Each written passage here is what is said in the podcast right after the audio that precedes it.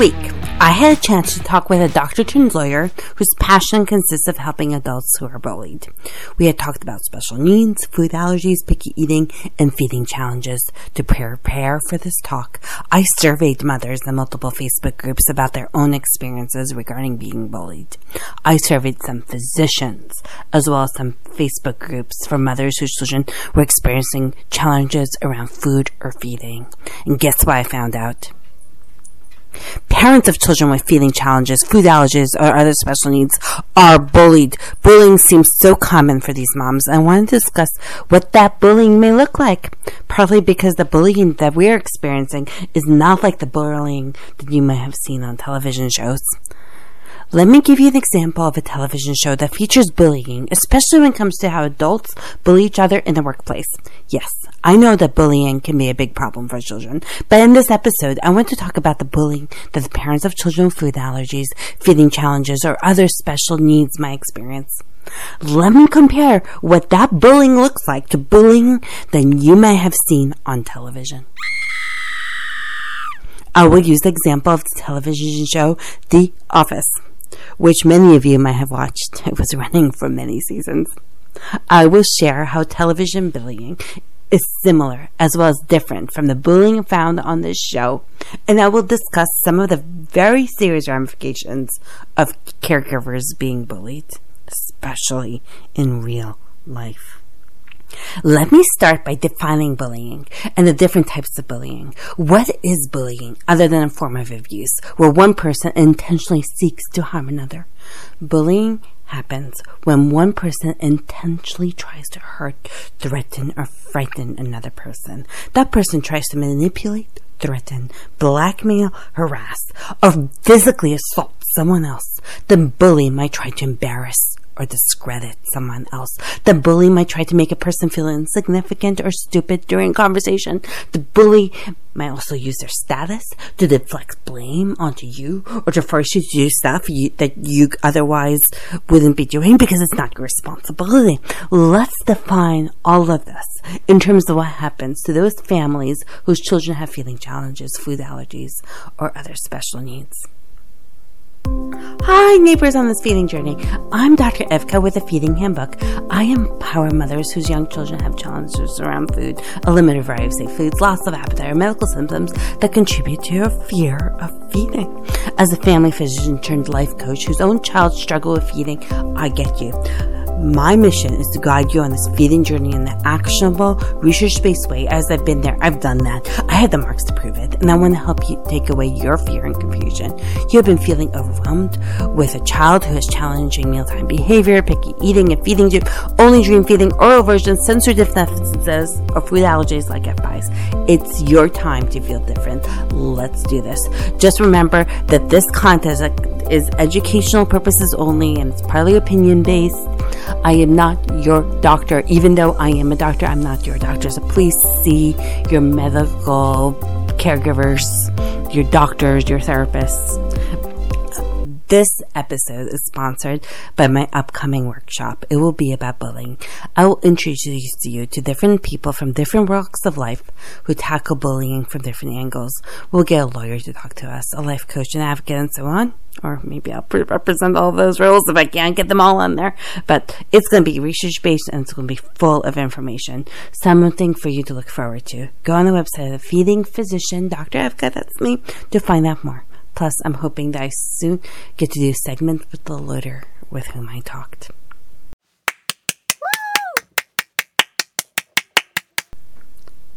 Now let's talk more about how you, as the parent of a child with food allergies, feeling challenges, challenges around food, or other special needs, yes, how you experience bullying.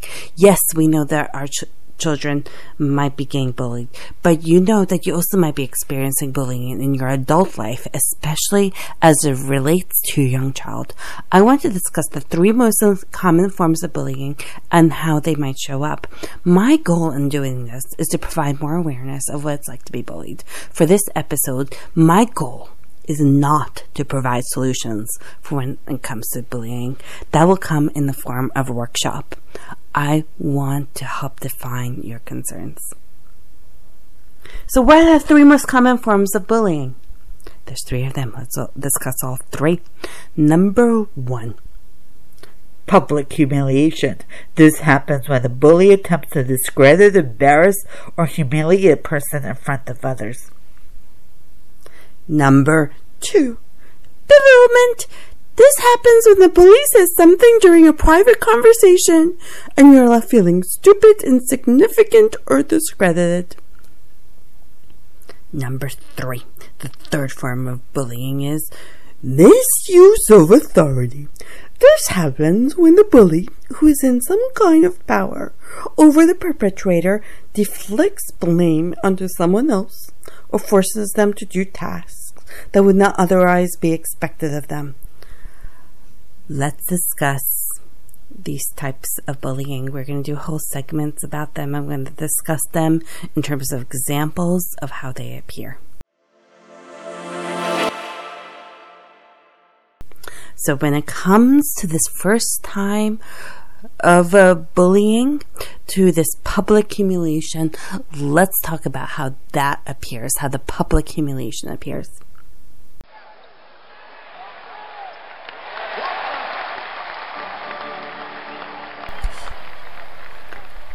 For those who have watched The Office, do you remember the episode in season one entitled Basketball? Michael was giving office workers positions on the basketball team. Dwight was initially excluded from being able to play as part of the basketball team. He asked Michael if they could talk about this privately, and Michael said, No. A little bit later, Michael riled up his teammates and asked, Are we ready for the game? Come on, let's get ready for the game. And everybody half heartedly agreed, Okay, we're going to go for the game. Except Dwight who was still upset that he could not be part of the basketball team. Michael then made the Lord of the Ring reference, which Dwight got. Michael turned to Dwight and said, Nerd! That is why you're not on the team. Michael humiliated Dwight in front of his office workers, and this is a form of bullying. However, on the show, this form of public humiliation was considered amusing. The characters did not feel hurt for long periods of time just because they were bullied. On the show, Dwight seemed resilient to repeated humiliation, almost too resilient.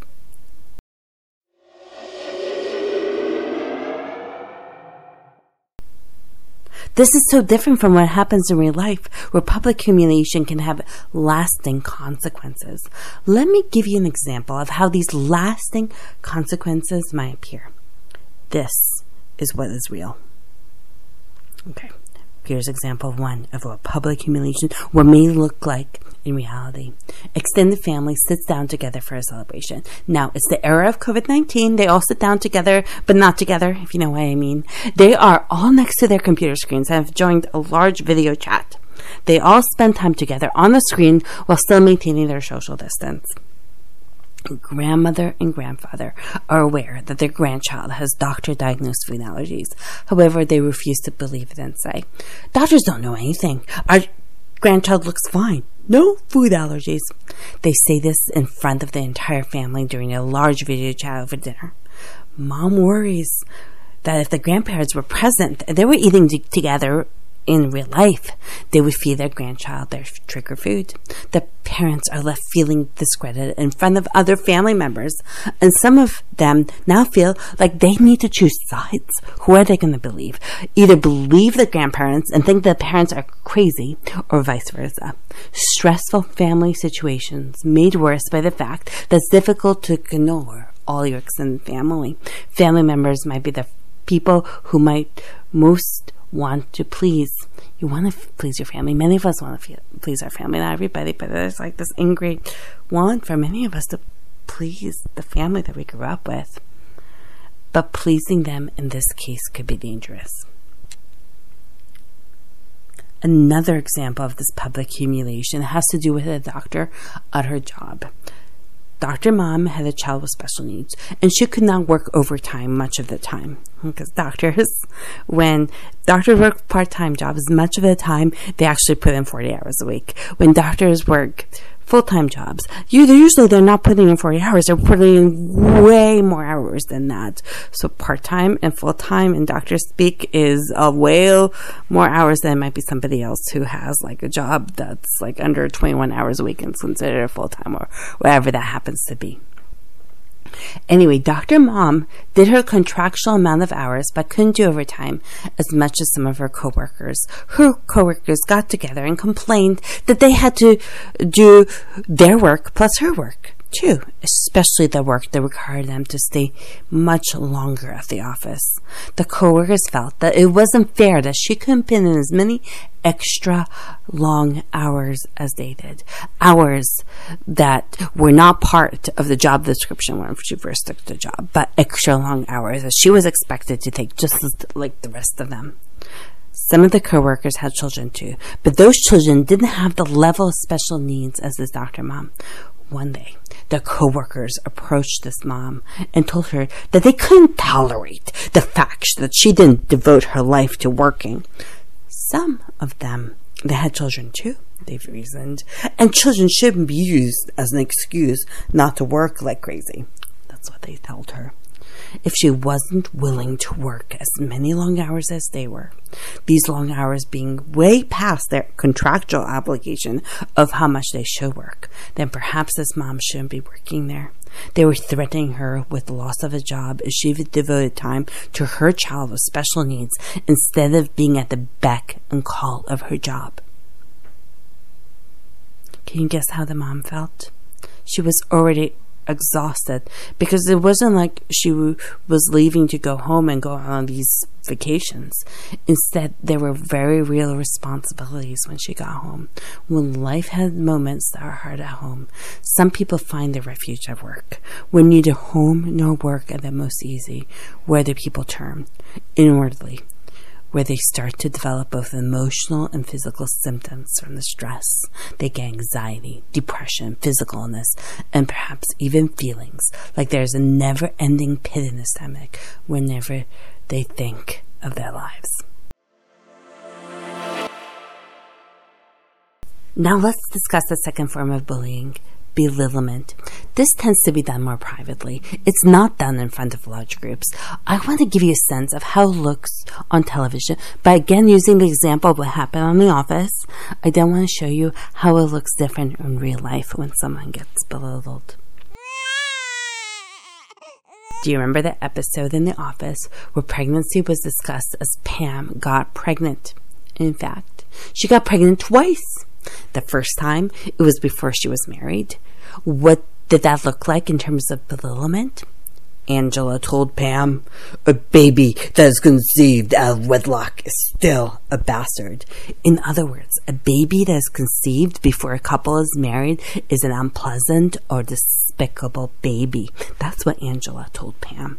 In many areas, if you call someone a bastard, you're basically cursing at them. If the bully says that you were turning someone into a bastard, you might feel a sense of embarrassment. Yet on TV, what happened was quite different. What did Pam do once she heard this from Angela? She spoke to the father of the baby who also worked in the office, and they shared with the office that they were pregnant. The emotional repercussions to being belittled seem almost non existent. In reality, belittling looks different and has profound consequences. Parents of children with food allergies, challenges around feeding, or other special needs can be belittled. One example has to do with physician parents who gave birth to a child with Down syndrome. As you know, some children with Down syndrome can have feeding challenges, but right now we're talking about bullying. They are physicians, mind you, and physicians get bullied too. Anyway, these physicians gave birth to a child with Down syndrome. The baby doctor in the hospital told them something along the lines of, Why didn't you have prenatal testing? The implication of that was that if they did have prenatal testing, they would have aborted this wonderful child who happened to have Down syndrome. How dare they allow a child with Down syndrome to be born? What a statement. A choice of life should be respected. The parents didn't think that child with Down syndrome was a mistake, and neither do many people. They shouldn't be belittled because they made a choice. Another example of bullying happened at a preschool that had already been informed that a child there had specific food allergies. Nonetheless, one day, a teacher in the child's preschool sent the child home with the trigger food, even though the teacher was already informed that the child had food allergies to that trigger food. If the child actually ate the trigger food, they would have gotten every sick. The teacher told the child, Now, enjoy that snack with your family when you get home. Luckily, mom noticed that the teacher sent home the trigger food and prevented her child from eating it. I don't even want to think about what kind of severe allergic reaction might have happened if the child actually ate the trigger food. The next day, mom went to the school and asked, We have talked about my child's food allergies multiple times. Why would you ask the child to eat a trigger food? Instead of apologizing, the school answered, It's your fault. You should have made us more, even more aware. What?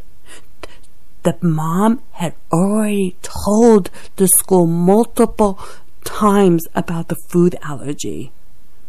How was it possibly her fault that the teacher sent home the child with the trigger food? I'm left speechless. And by saying that it was the mom's fault, that's a form of belittlement. That's a form of bullying.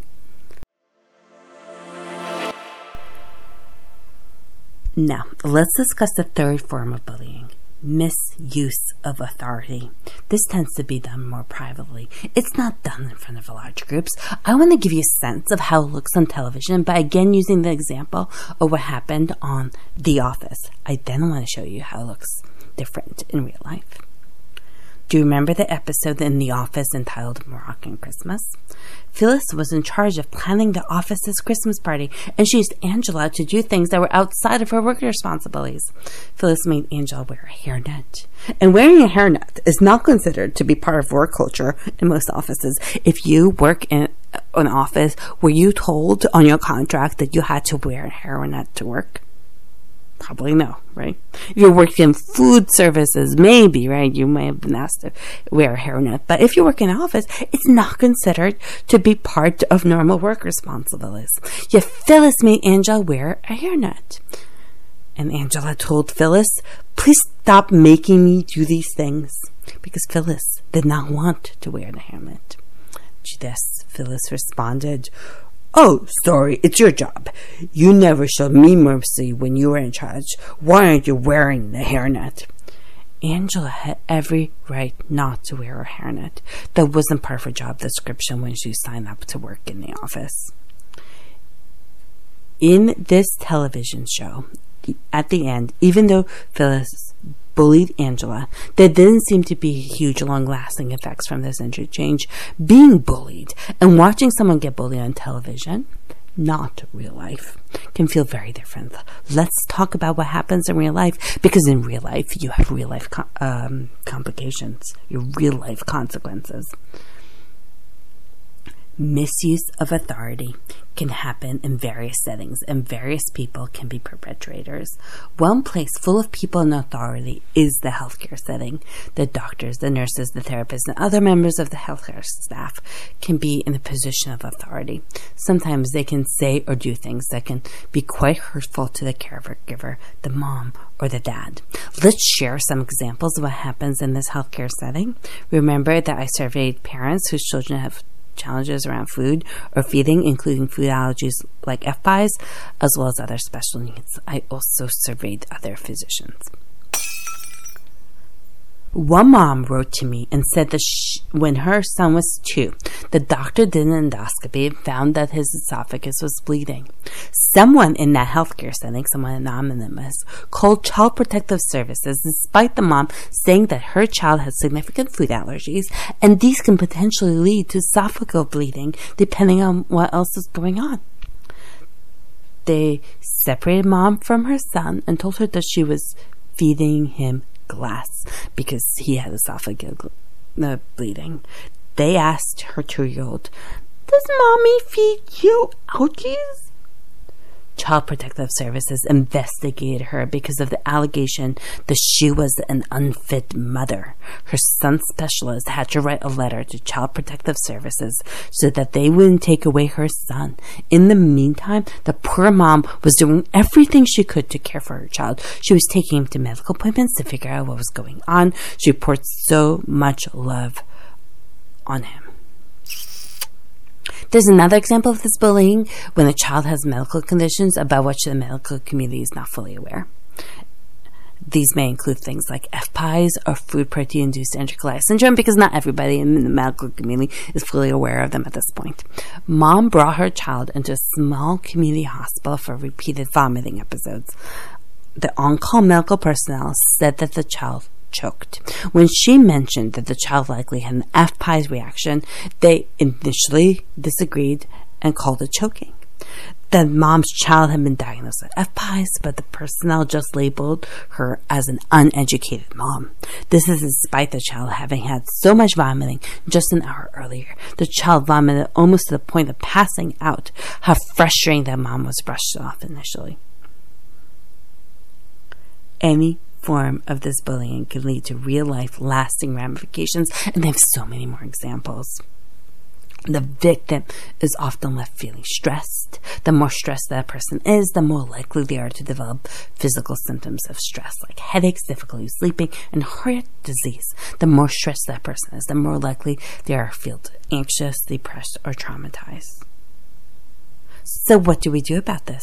What do we do about all of this bullying? And I have even, t- I've just touched the tip of it. There's so many examples. How do we help these victims who are trying to help their children? Now that my neighbor is the subject of a very good webinar or conference.